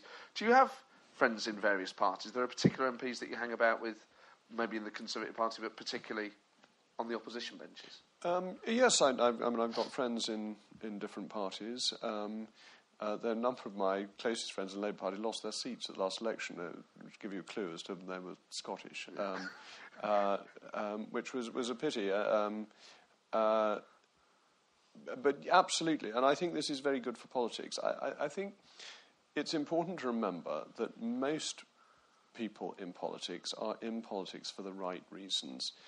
Very few politicians are in to feather their own nest or any of those sorts of things. If they want to do that, they probably do it more easily in another career. They just have different views about how best you achieve the um, positive outcome for the country that they want. And so it's a question of means, not end. Uh, and I think the motives of most politicians are much worthier than they often appear. I would completely agree, and I, I think a lot of people in this room probably would. And I think the uh, the silence was probably um, uh, a, a sort of internal applause. Um, yes, a, but, a, but, but very I, internal. but, I, but I completely agree. What in terms of then uh, the other parts of parliamentary life? I mean, people talk about there being a drinking culture down there. I mean, do you, do you ever get involved in that side of it? No, I don't actually. Um, I'm not teetotal, um, uh, and I enjoy uh, drink within reason, but uh, I don't drink if I'm going to speak in the House of Commons. My speeches are quite long enough without being drink-fuelled as well. Because, I mean, some some M Ps have, have garnered a, a, an incredible... Eric Joyce uh, obviously got himself into a lot of trouble attacking people when he was drunk. Mark Reckless, apparently, before he defected to UKIP, uh, was so battered on the night of the budget, he had to be physically carried through the voting lobbies. Um, Have you seen that sort of stuff? I didn't see that, actually. I, I, I was unaware of it until it was in the in the newspapers. Um, I, um, some cricketers used to have a pint of beer served to them during the drinks interval. It, it's not unknown for people in professional life to drink more than is necessarily good for them. Um, I expect I expect some c- comedians enjoy the odd tipple from time to time. Oh, um, yeah. Uh, And, and yes, this happens. You, you've got six hundred fifty members of Parliament. Some may drink more than they should. Uh, but by and large, there's, I think there's less drink in politics than there is in the city, which is where uh, I've had my professional career. Well, that's right. You set up a, a company in two thousand seven uh, in the city. Was that quite sort of drink heavy? Uh, not, not, no. Um, but, but um, I mean, certainly when I went into the city in the early nineteen nineties, um, drink was taken at lunch as a matter of routine. I think that's much less common now. I think there's been a general change in society, actually, towards drink, uh, uh, but that the city used to be quite a, a drinking culture. Because they moved Prime Minister's Question Time from three to twelve because apparently M Ps were a little too rowdy uh, after a long lunch. I love Prime Minister's Question Time when it's a bear pit. But that, that isn't a popular view at the moment. I mean, when you're sat in there in it, do you? What's your view of it? Do you think it's good when it's rowdy? Do you think this must look awful to your constituents? The only bit of um, the parliamentary week that my constituents watch is Prime Minister's Questions. Yeah. If it were so awful, they wouldn't watch it. And the issues are important. That, that uh, as the Prime Minister, you're defending what your government has done. If you're the opposition, you're trying to explain in a very short space of time why what the government's doing is rotten. Of course it's going to be um, powerful. It's going to be toughly argued. That's absolutely as it should be, that these issues matter. It's not a vicar's tea party. Um, uh, and uh, uh, people pay attention to it because of that. Uh, and I think that's a, that's a good thing, and that um, most of the parliamentary week is relatively quiet and relatively thoughtful.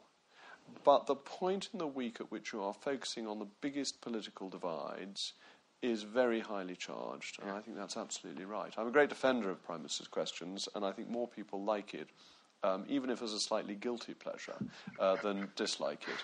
I completely agree. I absolutely love it, and I think if we make it, if we change it sort of in any way to make it less rowdy, I think we'll be worse off as a result.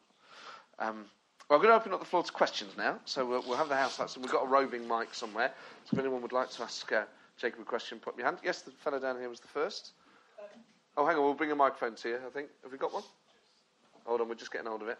Just hold that thought. When the microphone does come to you, just uh, let us know your name and then, then ask the question.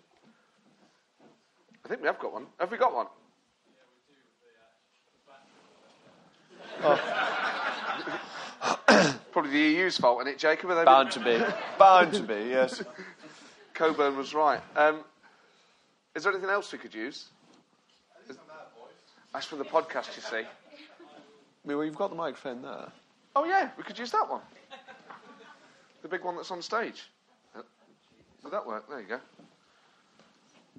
Thank you. Oh, it's probably easy. Oh, this is right off last night. Could you just pass it along to the gentleman? It's not usually this uh, slapstick, uh, Jacob. That's right, I like slapstick. um, it's been long awaiting this, actually. Um, I'm very interested as a, as a Brexit um, uh, voter, possibly. Why do you think, uh, in the event that uh, the U K leaves uh, E E C, that we'll be able to negotiate with the E E C in a, in a, in a period of time with all the trade contracts we need, along with, with the U S, when Canada took seven years at least to uh, negotiate with the E E C, and even then they're not entirely happy with what they got? I thought he was filibustering for a moment. uh, well, um, the treaty, Article fifty, the Treaty of the Functioning of the European Union, says that there will be a two-year period to negotiate the exit of any country that chooses to leave. And actually, I believe that most countries stick to their international agreements. So that side of it, I think, is relatively straightforward. It is laid down as an E U treaty obligation, and I would therefore expect that to happen. The issue with other countries negotiating is that they then have to agree to uh, standards to export to the E U. We already meet those standards, obviously, because we are in the single market. So there's no need for us to adapt our standards to meet the requirements to export. But the key there is that this is about what we export to the E U. It doesn't mean we then have to apply those standards domestically. So we can deregulate domestic industry, ninety-five percent of which does not trade with the European Union. But the five percent that trade with the European Union would carry on uh, with, with those trade requirements and those standards requirements. Um, I think it is reasonable to assume that the European Union will stick to its own treaty obligations in the same way uh, as we would. That's why I'm confident that it can be done relatively quickly. So you don't think that British firms will now face tariffs to trade with the Eurozone? It's not impossible, but the average tariff under the W T O, the World Trade Organization, uh, for U K goods to Europe is two point four percent. Uh, now, this is the big difference between now and nineteen seventy-five. In nineteen seventy-five, tariffs were very, very much higher, and being in a, a customs union was of great benefit because all over the world there were very high uh, customs barriers. Uh, since then, they have declined globally, not just uh, within the E U, and that's why the E U, let alone the U K, uh, imports so much from um, China and the U S and so on. Indeed, since we've been members of the E U, Um, U K trade with the E U has grown less quickly than U S trade with the E U. So to trade with the E U, you do not need to be uh, in the single market. OK, I think there was a hand up, sort of, uh, yes, the lady there. Hello. With regards to the sugar tax, um, I agree that it is pointless for the um, drinks, but what do you think that we can do to tackle the obesity problem? Um... I mean, I think the, the decline in the consumption of sugar is quite interesting as a as a side issue prior to the tax. Uh, it's it's very difficult um, for governments to impose healthy eating habits on the population at large. I think it needs to be done to some extent through education and what people uh, learn at school, to some extent um, by example. Um, but to, not Jamie Oliver. I, well, I, I'm not sure people want to be lectured. I, I think that sort of... People need to be free to lead their own lives, and people need to be allowed to make mistakes as well as to get things things right. Um, I, I think uh, the... Uh, the fashion industry gets very heavily criticised for the body image that it presents, but it presents a thin body image rather than a fat body image. And so I, I don't think that is entirely bad, that what you're encouraging people to do, what you're putting in the newspapers as attractive, is not obesity. So there is a degree of encouragement for people to, to avoid it. Uh, but I, I do think... Um, you need to look at uh, issues that there may be in schools when young children are getting obese, and whether schools can play any role in discussing things with parents, warning them of the risks. I think people are much more likely to change their behaviour if they understand why, rather than if they simply are told what to do from on high, and therefore using the mechanisms that are already in place is probably better than uh, issuing Whitehall fiats. But then, so, uh, in terms of the state intervention then, it, it, all kids are going to state schools, then, um, most kids are going to state schools, then shouldn't they then just only provide healthy food? Would that be illiberal? Well, the, the difficulty with that, so I visit quite a lot of schools and sometimes I eat school lunches, but you notice all the children wolf down the chips much more than they wolf down the lettuce leaves. Um, uh, and uh, I, I, I, see, I, I see that with my own children, that... that uh, you've got to have a balance in these things, that, that um, you need to give people food that they will enjoy uh, as much as um, telling them that they need to eat healthily. And if uh, there's a balance of good food, and, and the extent to which food is home prepared, that the stunning things about sugar and salt is that Um, when you look at the figures that are put in newspapers, and I don't want to hold myself up as a nutritional expert, I'm not. Uh, uh, um, so, I, I, you know, if there's a professor of nutrition in here who wants to challenge me, please come onto the stage. Um, I'm sorry, it's your show. I shouldn't. Oh no, be, no, no! I shouldn't be inviting people on. But, um, but the astonishing thing is the extent to which processed foods has enormous amounts of sugar and salt in that people don't know about. So I think allowing people to know, and if you can, encouraging people. Um, to some extent to prepare their own food, and then then these problems drop away. Okay, any questions from that sort of... Could we just have the house lights up a little bit, because I'm just aware that I can't see people. Just a touch. Oliver, yes, the fellow is absolutely really waving there. Hi. Hi, yeah. Hi, thanks very much. That's right, mate. Uh, first of all, congratulations on the uh, birth of your uh, recent baby. Um, my question is, as a as a father, would you... Given the distrust in modern politics, would you wish for any of your children to embark on politics as a career? Oh, oh yes, absolutely. um, uh, I, I think uh, politics is essentially public service, and I think it is a wonderful calling. It's a very rewarding one. It's a very interesting one. Um, and I... I I, I think it is a good thing to do. I think it's good for society that people are willing to, to do it, um, and that all of you should do it too. I mean, it, it, it, it needs good people to get involved, and I'm not saying that I am therefore a good person, but there are probably good people in this room who ought to be doing it, who would be better than the people who are currently doing it. I think it is a genuinely noble calling, and people shouldn't be put off uh, by the brickbats that come with it. My poor children will possibly be completely put off by politics by the time they're uh, delivered a thousand leaflets for me at each election. Uh, yes, there's a fellow stood under the light there who looks uh, very keen. Hi there. Um, not sure I agree with your assessment of the long-term economic implications of leaving Europe. What do you think about the short-term implications? Would there be a sort of market crash in this country? Would there be implications for jobs, for the value of sterling? What do you think about that? Um, short-term predictions of markets are, and I'm speaking as a professional fund manager rather than as a politician, uh, are always wrong, that you might just as well stick your finger in the air and guess that markets move in the short term, not based on fundamentals, but simply based uh, on sentiment within the market, which can change very quickly. Um, so what do I think is, is, is likely to happen in that broad context of short-term market predictions?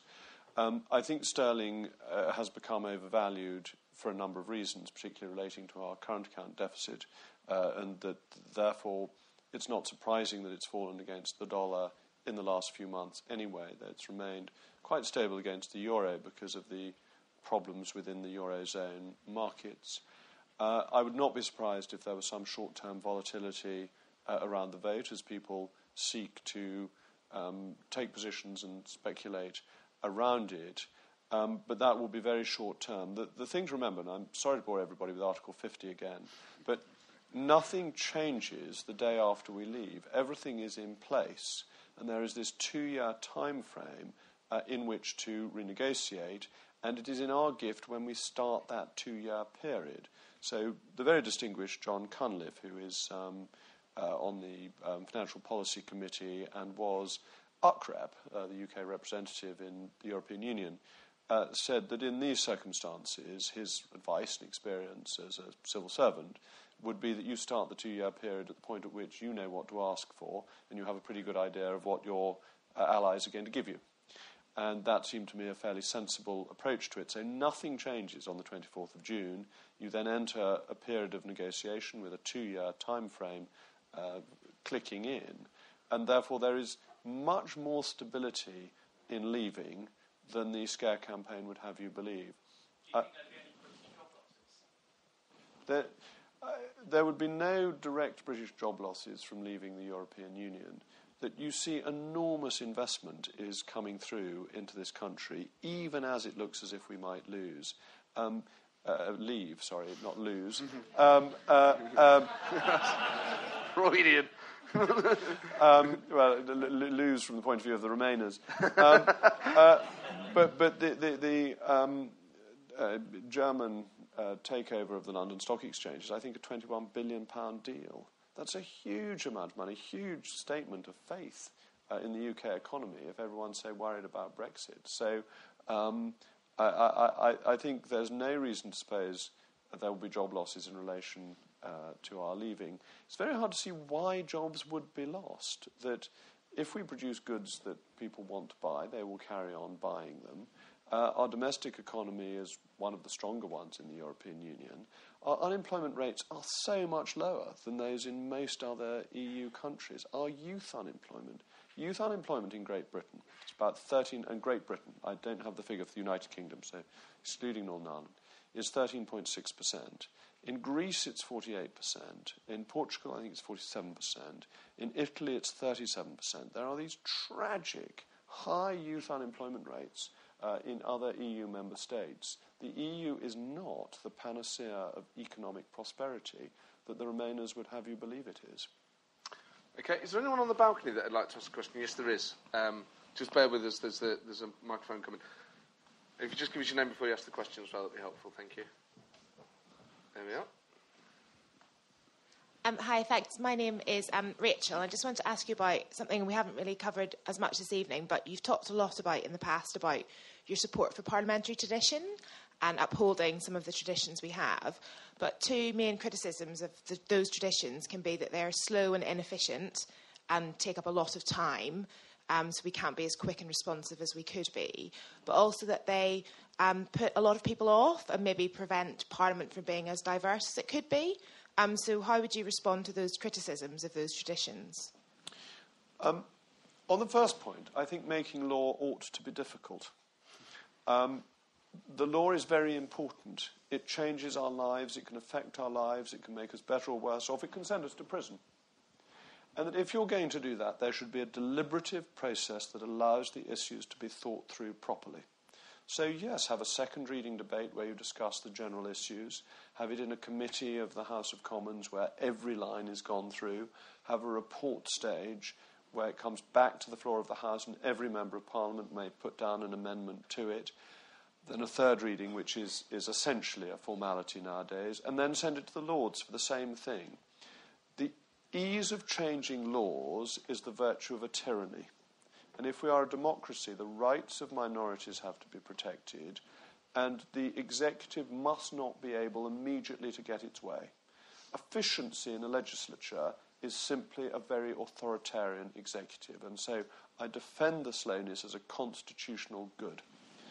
I, however, accept some of your point uh, on putting off people. Uh, I mentioned this on filibustering needs to be an occasional thing, not a regular habit.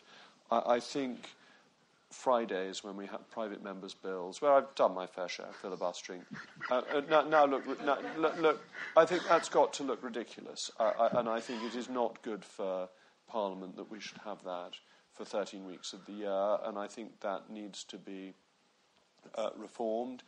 I, I think it is important that Parliament has people from all walks of life who are interested in it, who want to contribute to it, um, and that's why I always encourage people to get involved in politics, because it is such an interesting thing to do. There are so many opportunities uh, in politics, and people should feel that it is open to them. And that isn't necessarily our traditions, because actually when people get there, people from all sorts of different backgrounds suddenly realise that there is some purpose behind the traditions, that they are doing something beneficial rather than merely being uh, flim-flam. I, I, the baubles of ceremonial I do not find enormously exciting. I think you only want ceremonial where it is emphasising something that is real. Like black rods, for instance, on the State of the Park. But, that, but I actually think that is You true. are yeah. absolutely right yeah. that when Parliament, when the Commons reassembles after the Queen's speech, the first thing we do is have um, the first reading of the bill on outlawries. This bill has never had more than a first reading. Uh, it is a mere formality to show that the legislature is independent of the executive. And this is important as a statement, a reminder every year that we're not there just to do what the government tells us. We are there to represent our constituents. And these little reminders pass by. They don't take a lot of time. And black rod bang on the door. Um, the executive does not have the right to order the House of Commons about. That the only people who have the right to order us about are the voters. And so these bits of ceremonial remind us of something very important. That's not to say that some bits don't get lose their value over time, and sometimes you can uh, get rid of them. And I mean, in the nineteen sixties, they got rid of the great ceremonial around uh, the royal assent to bills, and that was a sensible thing to do because the royal assent had become a mere formality, and therefore interrupting business for everybody to troop over the House of Lords to listen to some words of uh, Norman French was not necessarily a sensible use of time. Um, and, and so when things need to be got rid of, I'm in favour of getting rid of them. But a lot of these things are symbolically important. Because um, there's been, a, a, I was going to say a big debate, but a relatively small debate about printing um, Acts of Parliament on vellum. Is that something that you support, or should we go paper? Oh, look, uh, um, I'm not... Vellum, which is a sort of... I mean, it's not veal, isn't the right word? It is veal. It's, yeah. It's exactly the same derivation as veal. Um, uh, so strictly vellum is from uh, calf, though it's also from other other animals. Dead um, ones. I mean, yeah. yes, yes. Um, yeah. Uh, um, uh, obviously. Um, uh, it would be very, very arcane if it was printed on yeah, some yes. live livestock. Um, uh, I am marginally in favour of keeping the printing on vellum. I'm not losing sleep over it. Um, I, I think law is important, and that law ought to be permanent. And vellum lasts for hundreds, if not thousands, of years, and therefore there is a marginal symbolic importance in using vellum and the cost. This is one of the frustrations that people say, well, when we get rid of vellum, it'll sa- save eighty thousand pounds a year. The Houses of Parliament cost five hundred million pounds a year to run. There are probably very big savings we could make if we looked at it thoroughly and worked out that we didn't need eight hundred peers, for example, and we are cutting the number of members of parliament. You cut members of parliament by fifty, and you begin to save some quite serious money. Whereas eighty thousand pounds a year, people think, oh, we've had a saving, that's wonderful, ignoring the other four hundred ninety-nine million, et cetera, that is, is still being spent. Indeed. Um, Jacob, it's been an absolute pleasure um, having you here tonight. Um, the next show at the end of April is with the uh, S N P leader in Westminster, Angus Robertson, and at the end of May I'll be joined by the Liberal Democrat leader, Tim Farron. Uh, thanks again for all of you for coming out tonight, for the wonderful questions, but please give a massive thank you to Jacob Rees-Mogg.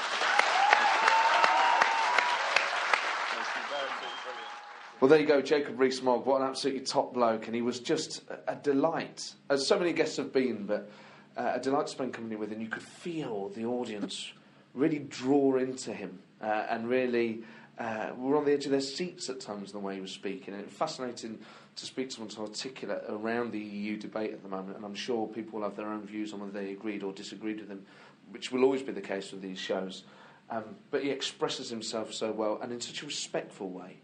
And it's so refreshing to hear someone talk in a very principled way and to disagree with the people that he disagrees with, but on terms that are so uh, really quite delightful. Um, he was brilliant. Uh, the next show is at the end of April, and my guest is the leader of the S N P in Westminster, Angus Robertson, someone I'm very excited to speak about, someone who is uh, a genuine talent in the House of Commons. If you watch him at Prime Minister's Question Time on Wednesdays, genuinely holds... Uh, the, the the audience and his fellow M Ps, um, they're captivated by him. He, he's he's so good. Um, and then at the end of May, it's Tim Farron, the leader of the Liberal Democrats. I'll be announcing the guests for June shortly, and the shows for the rest of the year are on sale as well. As always, thank you very much for downloading this. If you come to the live shows, thank you very much, and whatever you can do to spread the word is um, very much appreciated. Thank you very much. Ta-ra.